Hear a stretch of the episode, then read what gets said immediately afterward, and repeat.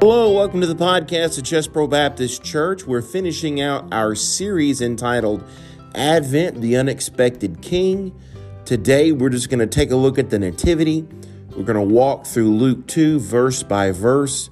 And the title of the message this morning is Mary, Did You Know? Please enjoy.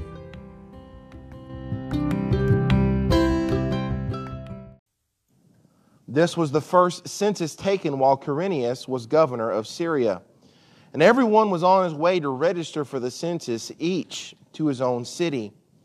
Joseph also went up from Galilee, from the city of Nazareth to Judea, to the city of David, which is called Bethlehem, because he was of the house and family of David, in order to register along with Mary, who was engaged to him and was with child. While they were there, the days were completed for her to give birth. She gave birth to her firstborn son, and she wrapped him in cloths and laid him in a manger because there was no room for them in the inn. I'm going to title the message this morning, Mary, Did You Know? Let's pray. Dear gracious Heavenly Father, thank you for everything you've done for us today. Lord, I want to thank you for the gift of your Son. Dear Jesus, I'm so thankful that you left the glories of heaven and you humbled yourself to come down to this earth to be born, a humble birth, Lord, to be our Savior. Thank you for the greatest gift that we could ever get on Christmas, and that is the Lord Jesus Christ. Be with us as we reflect on the Christmas story, as we apply it to our lives today. In Jesus' name I pray. Amen. You may be seated. In 1984, a man by the name of Mark Lowry wrote the words to Mary Did You Know? And he actually wrote uh, the words for Christmas play. Well, he kept those words with him and he carried them around wherever he went. And eventually, Mark Lowry, as most of you know, um, first of all, Mark Lowry's hilarious. Uh, but Martin Lowry would eventually uh, become a songwriter and a singer, and he began touring with the Gaither Vocal Band. In 1990, an artist by the name of Buddy Greene began touring with the Gaithers, and Martin Lowry showed him the words to Mary Did You Know? And Buddy Greene actually composed the music, and the song was born. Now, everybody that has recorded Mary Did You Know, it has been a massive hit. From Mark to uh, there were some Christian singers, Amy Grant to Kenny Rogers. I mean, everybody that records this song, I mean, it just blows up and becomes a massive hit. Now, most people like it. There are people that don't like it. They look at Mark and say, Mark, Mary did know. You just ask the question, Mary, did you know? I'm telling you, Mary did know today. But what I want to do is, I want to let you know that during the story in Luke 2, Mary did know what was going on. And we're going to do something a little different this morning. Uh, we're gonna, all we're going to do this morning is we're going to read, we're going to do a Bible study on the Nativity. We're going to read through the scripture verse by verse, and we're going to do a Bible study on the Nativity story. I don't think I've ever done that on a Sunday morning. This morning, I don't have a fancy introduction and I don't have a three point alliterated plan. We're just going to look at the text of the Bible.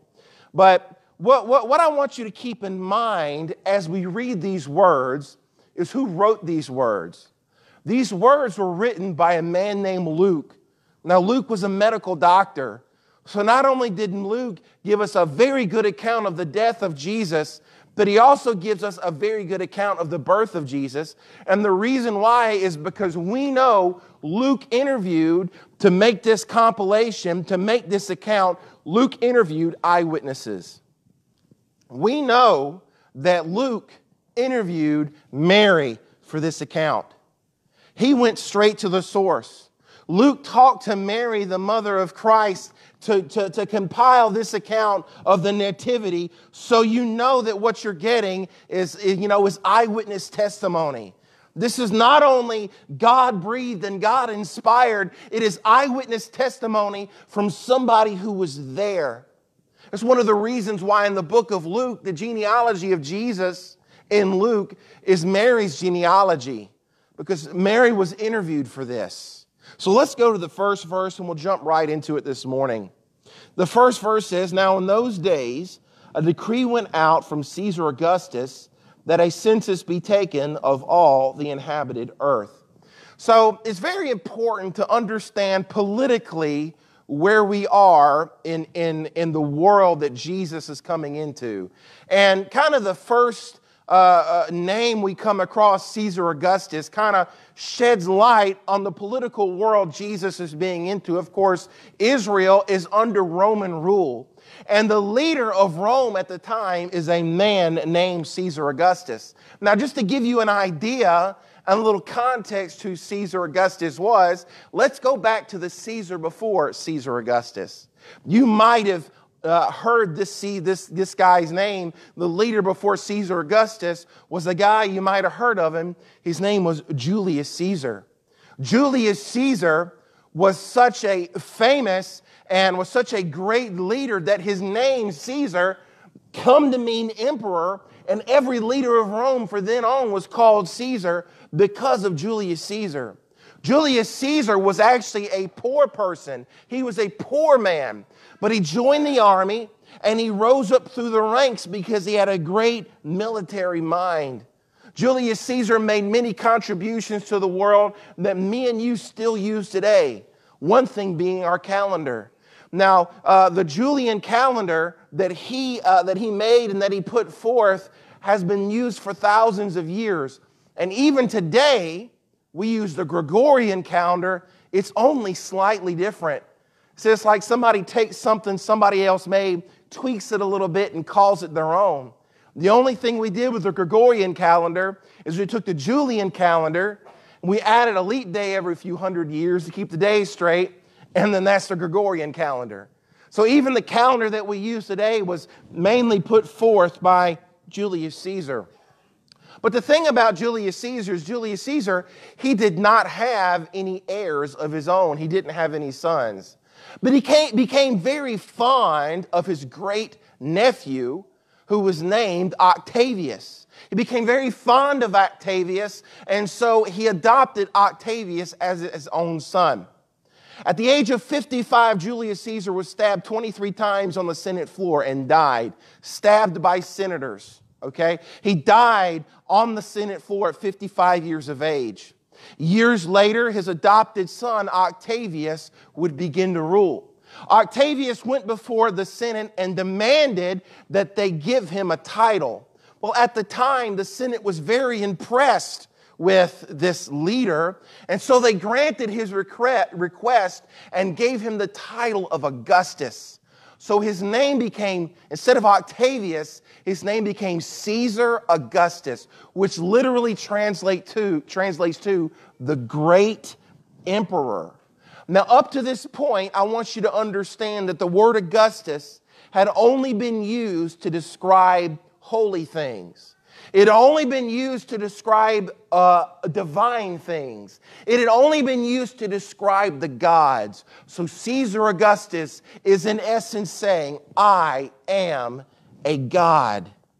And up to this point, Rome had always prided themselves in being a republic, but Julius Caesar, uh, uh, Caesar Augustus did away with that. They were no longer a republic because Caesar Augustus stole all the power away from the Senate and he became the, the head honcho. He had all the power. He became the ruler of the known world. He had all the power to himself.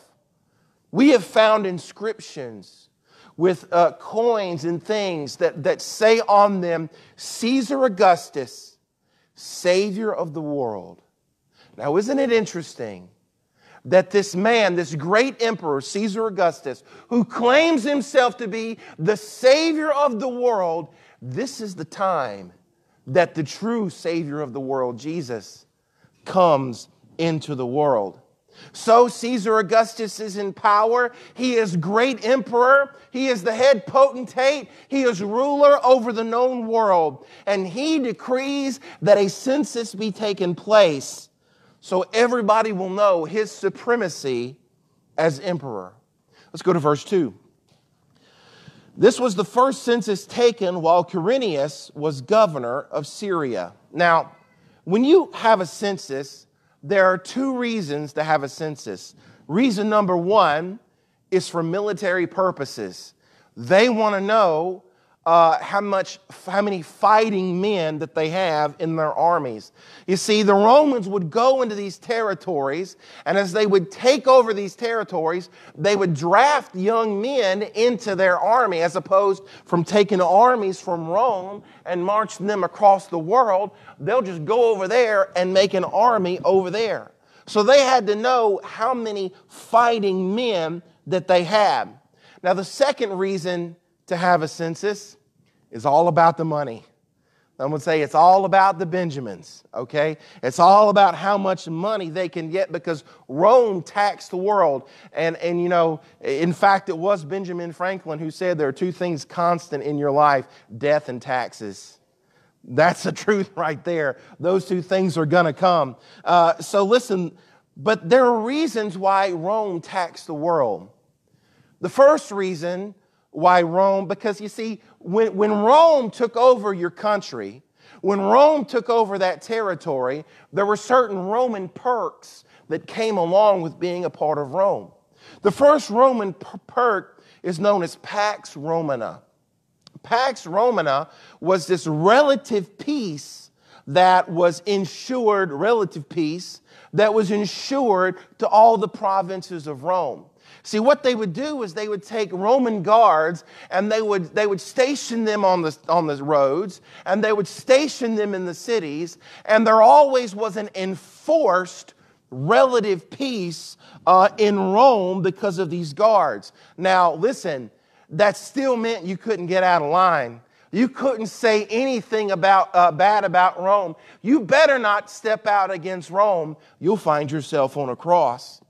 The second, uh, the second reason why uh, the, the Romans taxed is did you know that the ancient Romans, that they paved over 50,000 miles of roads?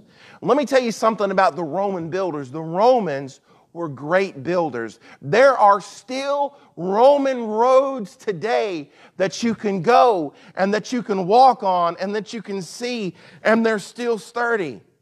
Whereas we build our roads and they have to repave them every 10 years, okay? But, but Rome, the Rome, Romans built roads to last. So we're talking about Caesar Augustus, and, and we know who this guy is. Now, the next guy that's mentioned is a guy named Quirinius. Now, Quirinius is, is a little different story. We actually run into a problem with this guy. We run into an issue the Bible says there was first the first uh, this was the first census taken while Quirinius was governor of Syria. And the reason why we run into a problem here is there's an apparent contradiction. Now I want you to notice I picked my words carefully.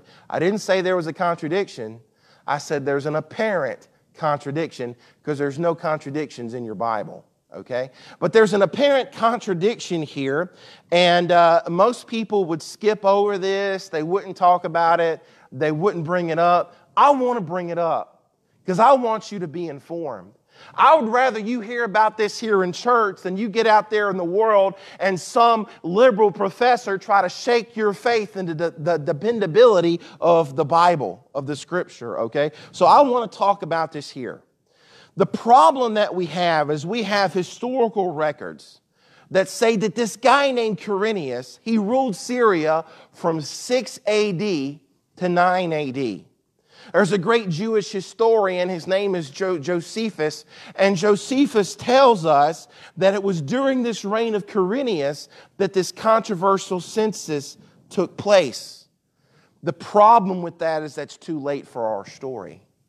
It's actually 10 years too late. It's actually after the death of Herod. So, how do we fix this problem? Well, number one, and you guys have heard, you regulars have heard me say this before archaeology always confirms the Bible. Archaeology always confirms the Bible. Archaeology never goes against the Word of God. What they found is they found a city near Rome, and they found this papyrus in, in this city near Rome that, that states that it was during this time that there was one governor of Syria that had two separate terms, that he reigned for a little bit and then stopped and then began reigning again. And the most scholars believe that this is Quirinius, that actually reigned two separate times. And it says it was the first census, which means there's more than one census. So that's one way to look at it. Another way to fix this issue is in the word first itself. In, in, the, in the word first is the Greek word protos. Protos can be translated first, but it can also be translated before. So if you play with the syntax a little bit, it could be saying that the census took place before Quirinius was governing. Either way, it solves the problem. Either way, your Bible is dependable. Your Bible is dependable. There's better history in this book than anything else you'll find uh, in your life. Okay? Now listen, um, let, tell you, let's go, let's go to verse 3. And everyone was on his way to register for the census, each to his own city. Now, we don't believe that Rome cared where you grew up, up at, okay? We don't believe that it was a, a, a Roman uh, requirement that you go back to the city of your ancestors. Rome really didn't care about that. Rome wanted to know how many fighting men they had, and they wanted to know uh, they wanted to know about the money. How much money are you going to give us? So they didn't care about that. But the thing is, is this was probably a Roman requirement with a Jewish stipulation. So when you are a Jew, your ancestry is tied to your family land. It's tied to where you grew up at. It's tied to which tribe you belong to. Family land, it was illegal in God's law to sell family land. Family land had to stay in the family. Even if you did have to sell it in the Jubilee year, it came back to the family. It was illegal uh, to sell family land. Okay, so it's so your lineage and your ancestry, and it's tied to your hometown, to where you grew up at. So this was probably a Roman requirement, but there was a Jewish stipulation because of the way the Jews structured their government that the Jews had to go back to their home to their homeland. I mean, look, they kept they kept immaculate records in their hometown. I mean, look at First and Second Kings, look at First Chronicles, Second Chronicles. They kept really good records, and it was all based on your hometown. Now, Mary and Joseph were, I'm gonna, let's pretend there's a map here, okay? Looking at a map, you've got Galilee, which is up here, and Nazareth is in Galilee. Go down a little bit, and you've got Samaria. And then you go down a little bit and you've got Judea with Jerusalem and Bethlehem is just, uh, just short of there. So Mary and Joseph were in Nazareth, but their ancestry was of David. So they had to go back to Bethlehem. Now, I want you to understand from Nazareth to Bethlehem, that's a 90 mile walk. Okay? Now, listen, if you ever go to the Holy Land, which, you know, I hope to do one day, I think it'd be pretty cool to go on a tour of Israel. But if you go to the Holy Land one day and you get on a tour bus and you drive from Nazareth to Bethlehem in a tour bus, it's not that bad. You'll make it in an hour or so, man. You'll have air conditioning. You might have some snacks uh, with you, and man, it'll be an enjoyable trip looking at the countryside. It wasn't, it wasn't an enjoyable trip for Mary and Joseph, okay? The Jews usually traveled 20 miles a day. So 90 miles with a pregnant woman, man, that's a hard trip. Pregnant, they probably, uh, they probably traveled about 10 miles a day because of Mary's condition. So that's a week and a half to two weeks uh, traveling down the road. Listen, this was a very difficult task uh, for people okay? This was a very difficult task. We had issues driving Emily to the hospital when, when she was about to have Colin, okay? I couldn't imagine walking 90 miles, okay? Um, listen, so this was a task. This really couldn't come at a more inconvenient time uh, for Mary and Joseph. It really couldn't. See, here's the thing they not only went down to Bethlehem because of a Roman requirement, they not only went down to Bethlehem because of a Jewish stipulation, they didn't go down to Bethlehem because the law required it. They went down to Bethlehem because it was the plan of God. See, it was God's plan all along.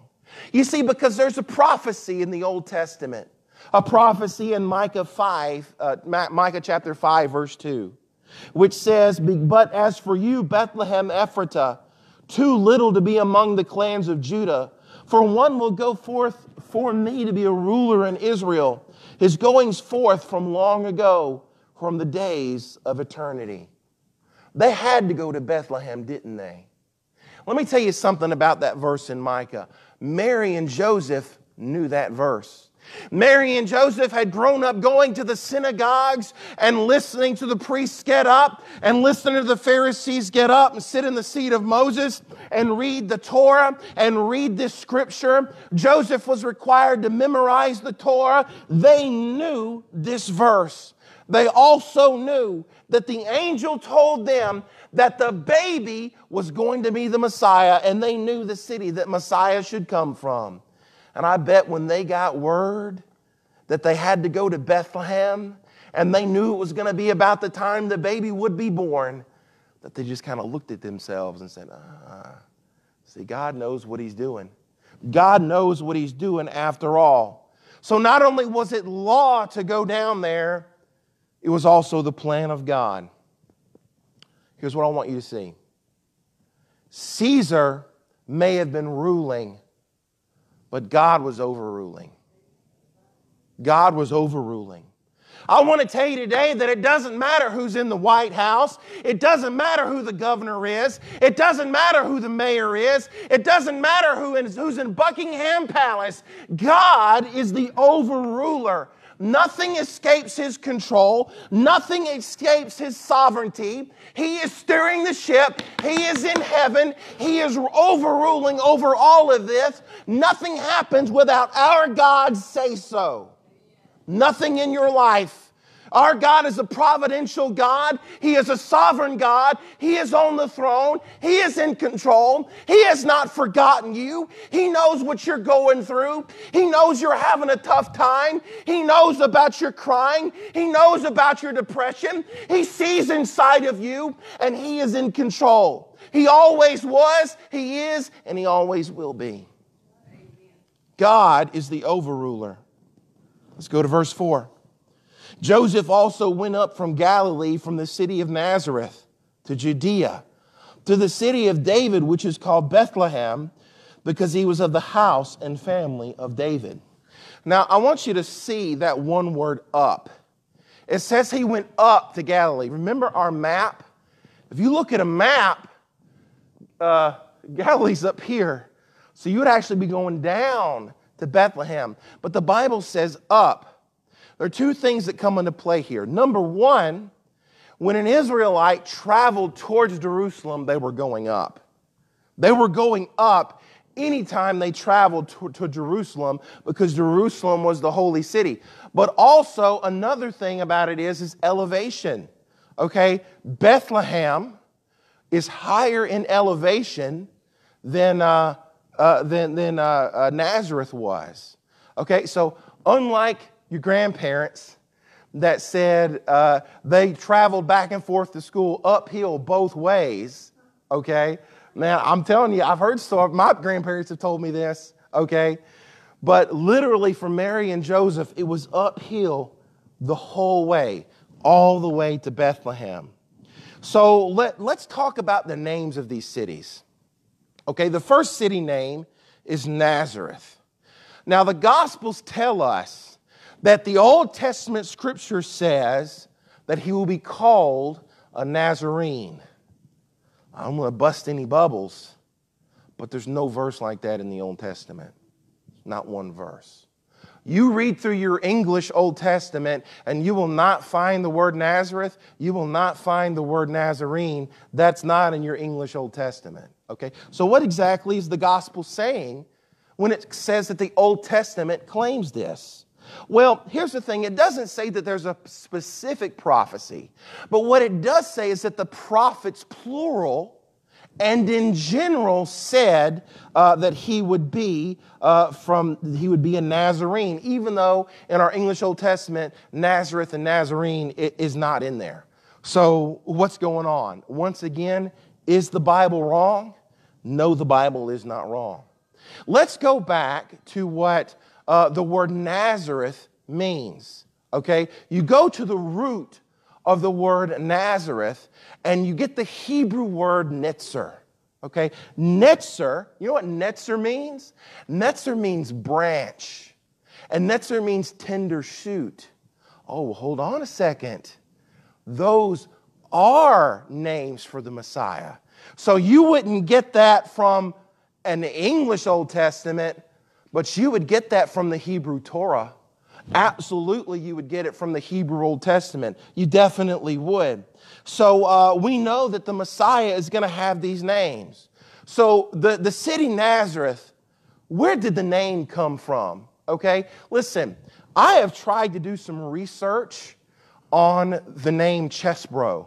Um, I have looked, and uh, I know it's an, a last name over in England, but I, there's not much information out there. I tried to investigate on why uh, we're called Chesbro, and if you have that information, come talk to me after the service. I'd like to talk to you, pick your brain for a little bit. But you see, it's always interesting to look at the, the sources of where the city names came from. So, where the, the name Nazareth, where did that come from? We see, it came from the occupation, from the carrying away into these foreign lands that, that Israel went through. Because what is a netzer? We have all seen this. I've seen this. And if I've seen this several times in my life, I know you've seen it. Have you ever seen on a woodline or in a forest, or, or you see something where a tree either, either dies and falls over, or the wind blows it over and it dies. And after a few years, in the middle of the stump, a sapling begins to grow. And it's growing out of this dead, old tree stump. New life springing forth from death. That's what a netzer is. And, and, and, the people that named the city was saying, Look, you may have chopped us down, knocked us over, but we're growing up again, and we're going to be a new branch. We're going to be a new tree sapling. We're going to be a tender shoot. And this is a picture of the Old Testament giving way to the New Testament.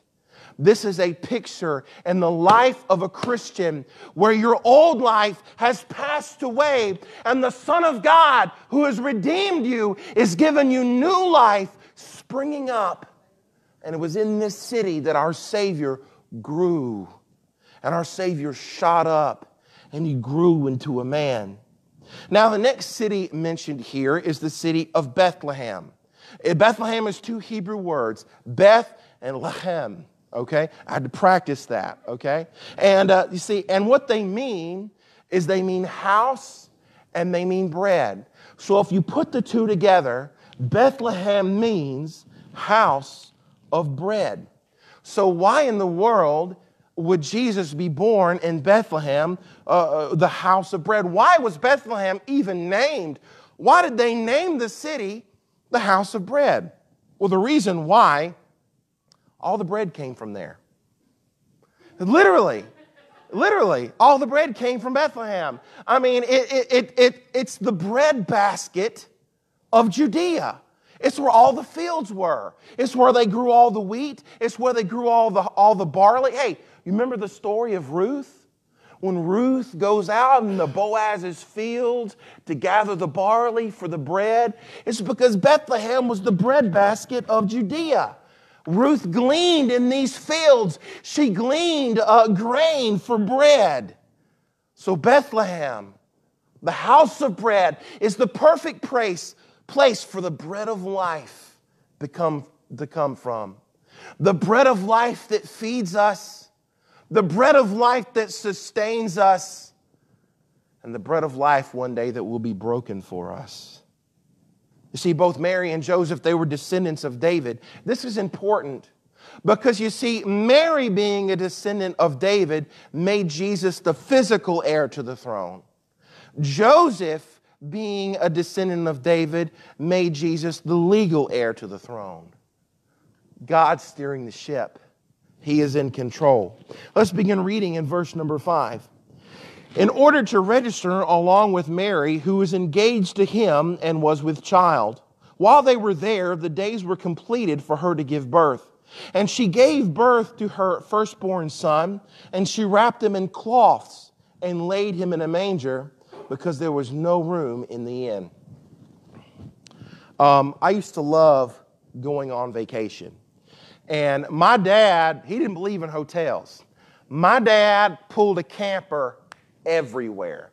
We're going to the Mount, Smoky Mountains, get the camper. We're going to Daytona Beach, get the camper. He believed in camping, man. And so what would happen is every time we got ready to go on vacation, Two weeks before that, I would start packing the camper with my stuff. I would, I was, I'd be, I'd be nine, ten years old, and I'd be putting my clothes in my bags and taking them out to the camper. And when I needed clothes for those two weeks, I had to go to the camper because all my stuff was in the camper. But I was just excited to go on vacation. Now, my dad was one of those dads that didn't believe in stopping.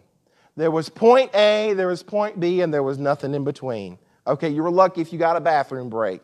Okay, it was it was go go go go and don't stop till you get there. that was my dad.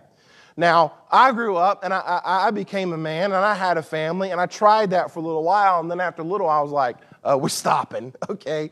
Uh, we're to stop at a hotel. We're to stop in a Motel 6. We're to do something um, because I'm just, you know, I'm tired of driving.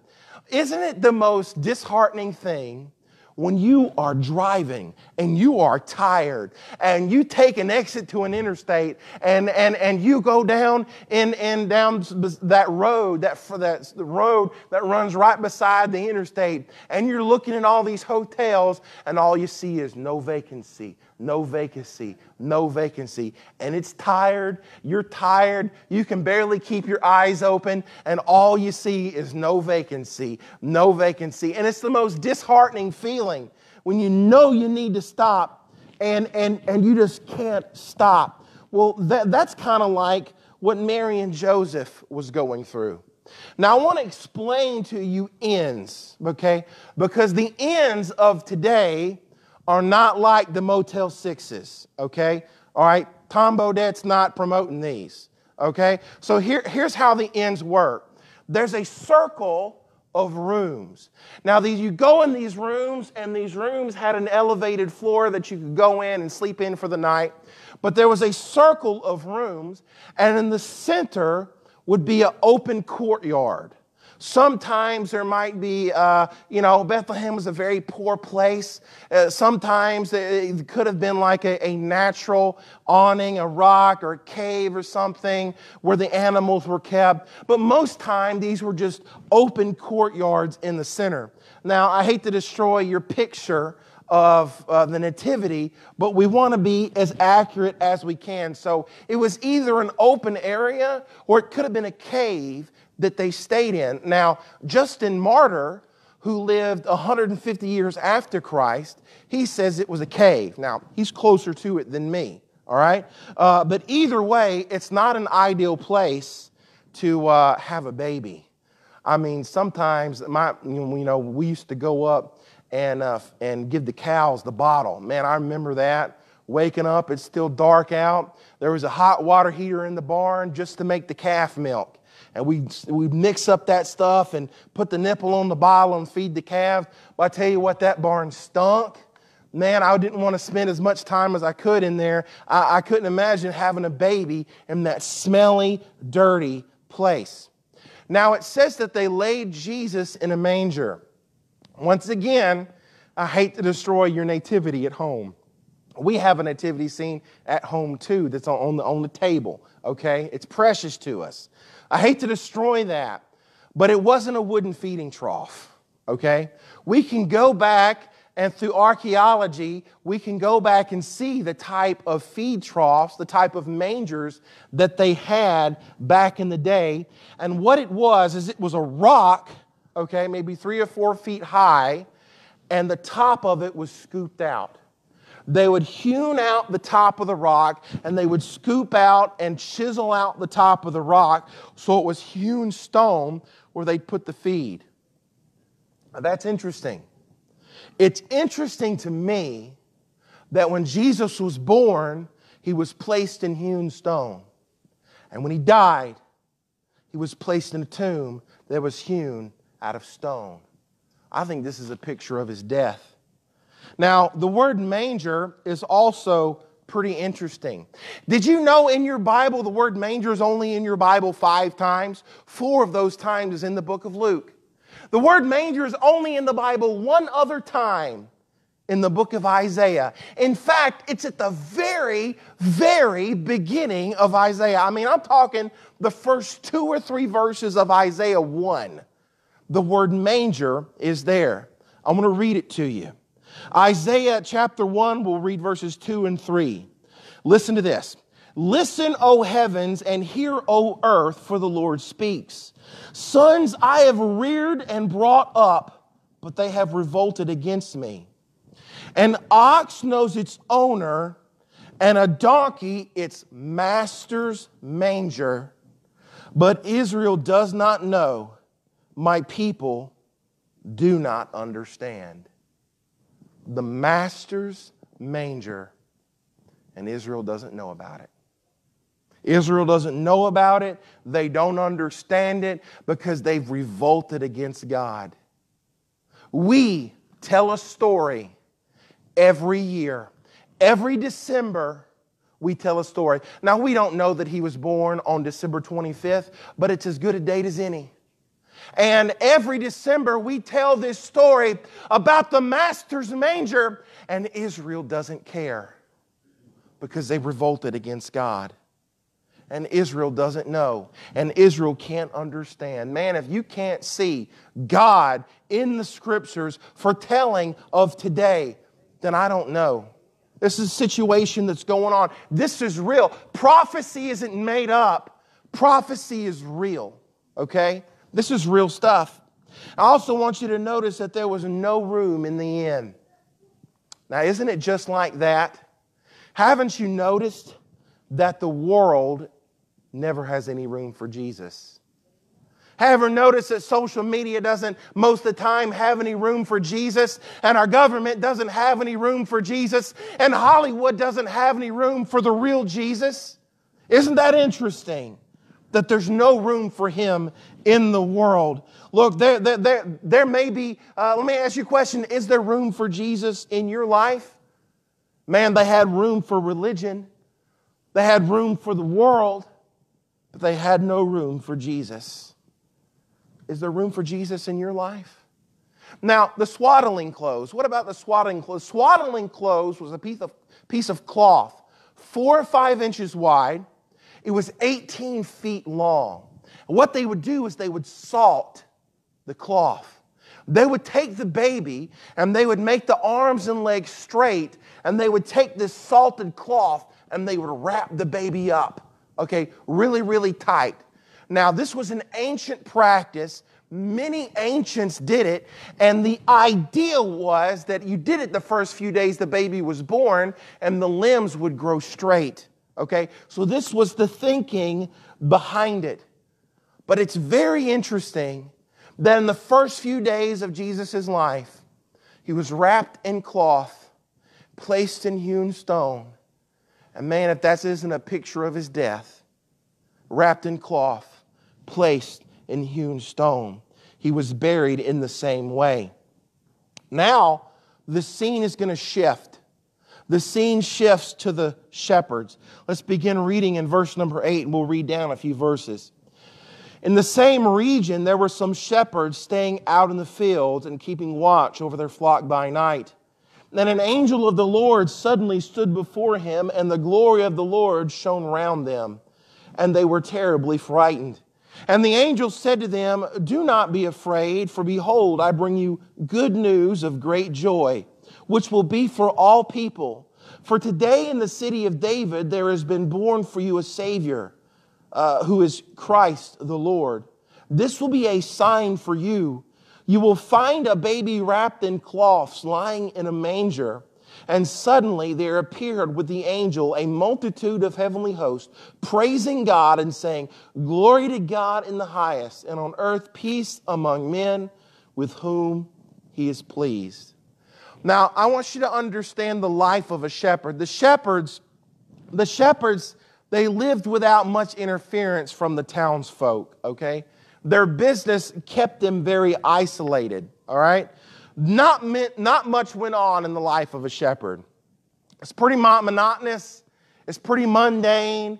It was kind of the same old, same old everything. You know, sometimes you feel your life gets in a rut and you just do the same thing over and over and over. And that, man, the shepherds, the shepherds' days were like that, except for this not so silent night. Man, I love that song, but this night in particular, it wasn't too silent for the shepherds.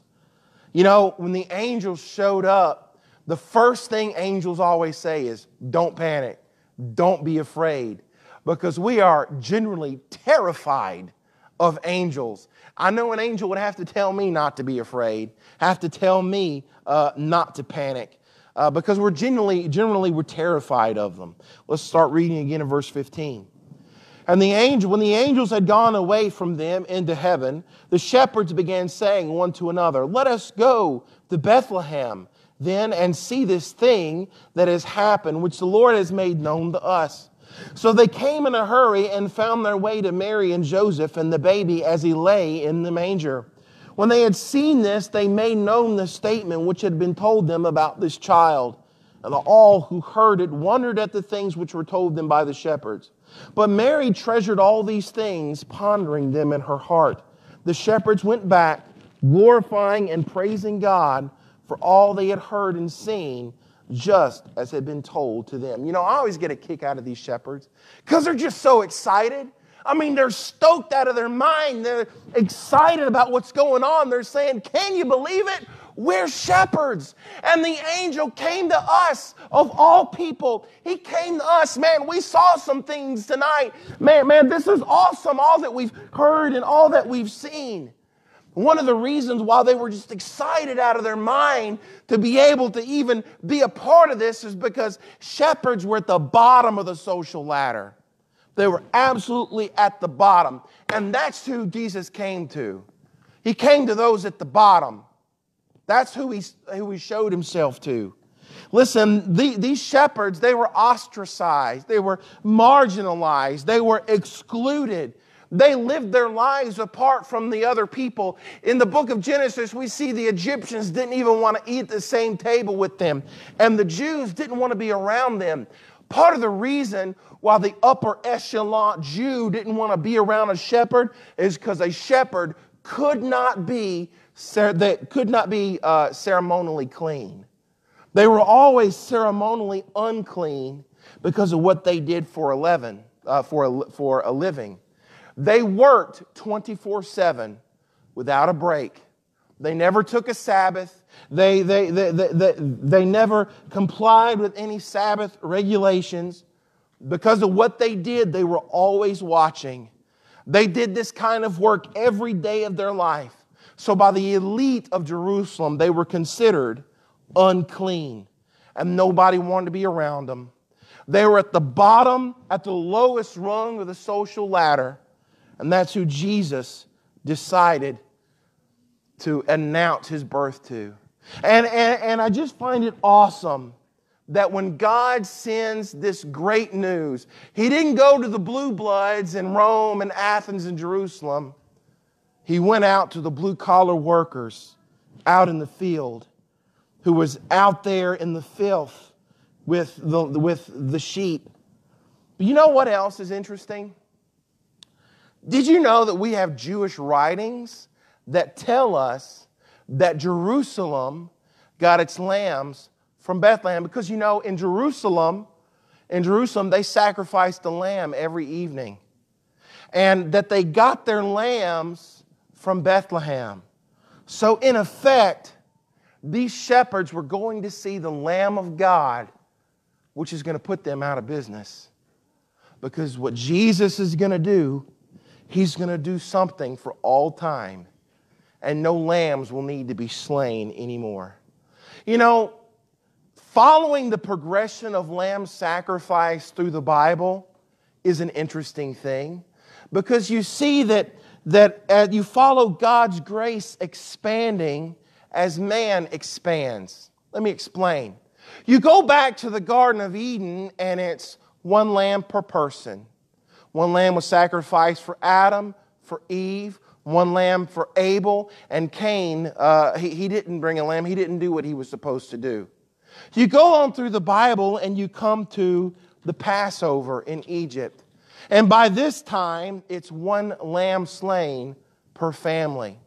And then you go into the tabernacle and the temple, and in Yom Kippur, it was one lamb slain for the whole nation. Until you come to Jesus, and it's one lamb slain for the entire world.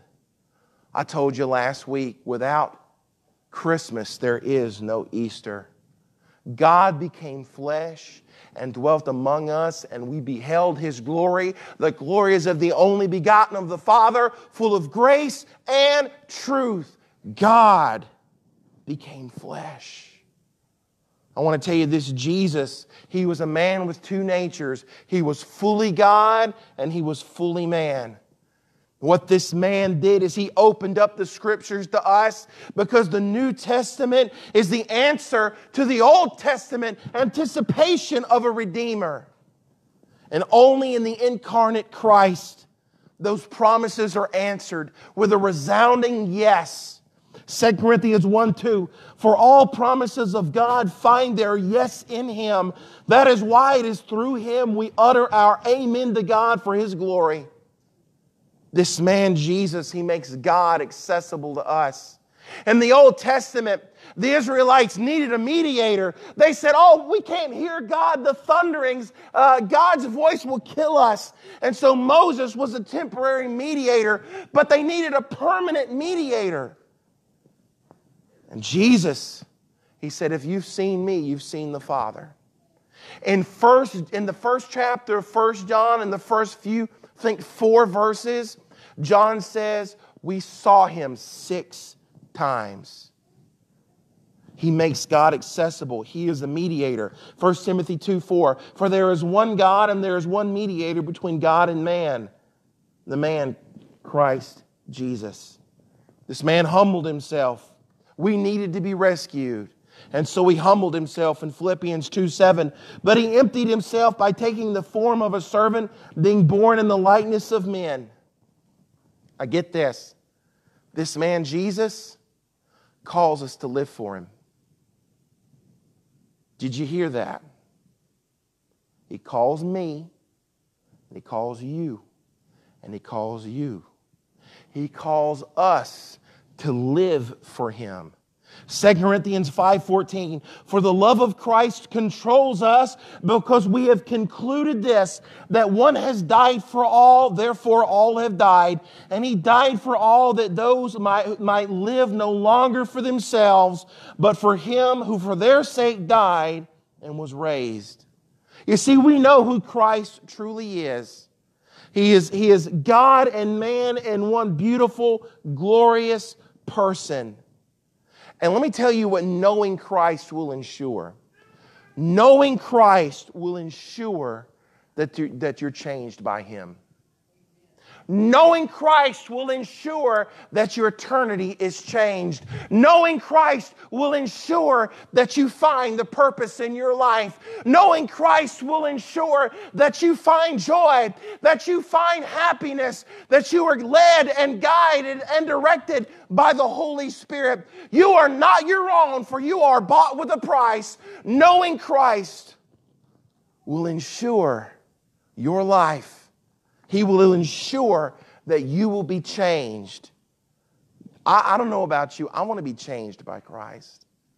I accepted Christ when, when, when I was nine years old. And I asked Jesus to save me. And I asked Christ into my heart. And I've been saved since I was nine years old. For 30 years, I've been saved. But every day, I want to know Christ more Because the more I know him, the more he will change my life. And what we need in Chesbro Baptist Church, what we need in these pews, is we need men and we need women who aren't afraid for Christ to change your life. Christ wants to change you. He wants to do a work in you. He wants to do something special. He doesn't want us just to come to church to fill time. We come here to worship Him, to get close to Him. He wants our life changed. Desperately, desperately wants to change our lives. And He wants us to go out of these walls he wants us to go out into this community. He wants us to go to these houses. He wants us to go to these businesses. He wants us to go to our workplace and spread the news of Jesus where He can change them. When's the last time we ministered to anybody? It's not that hard.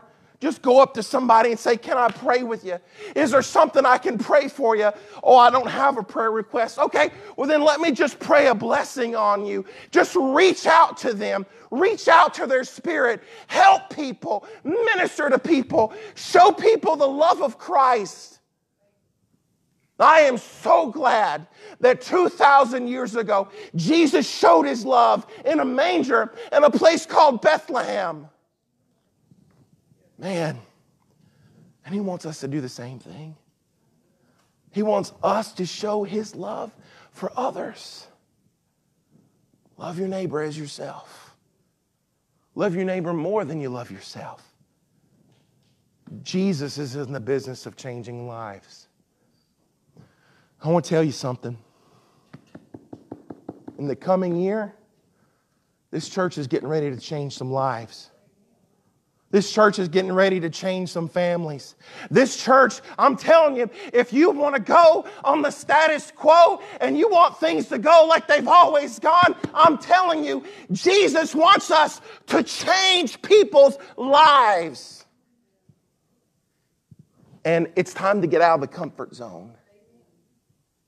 It's time to get a little uncomfortable. I'm sure Jesus was comfortable in heaven. But he gave that up for me and for you. I'm excited to see what God is going to do in this church in the coming year. I'm telling you, I'm telling you, I'm telling you, He's getting ready to do a work. I'm just glad I'm a part of it. Are you going to be a part of it?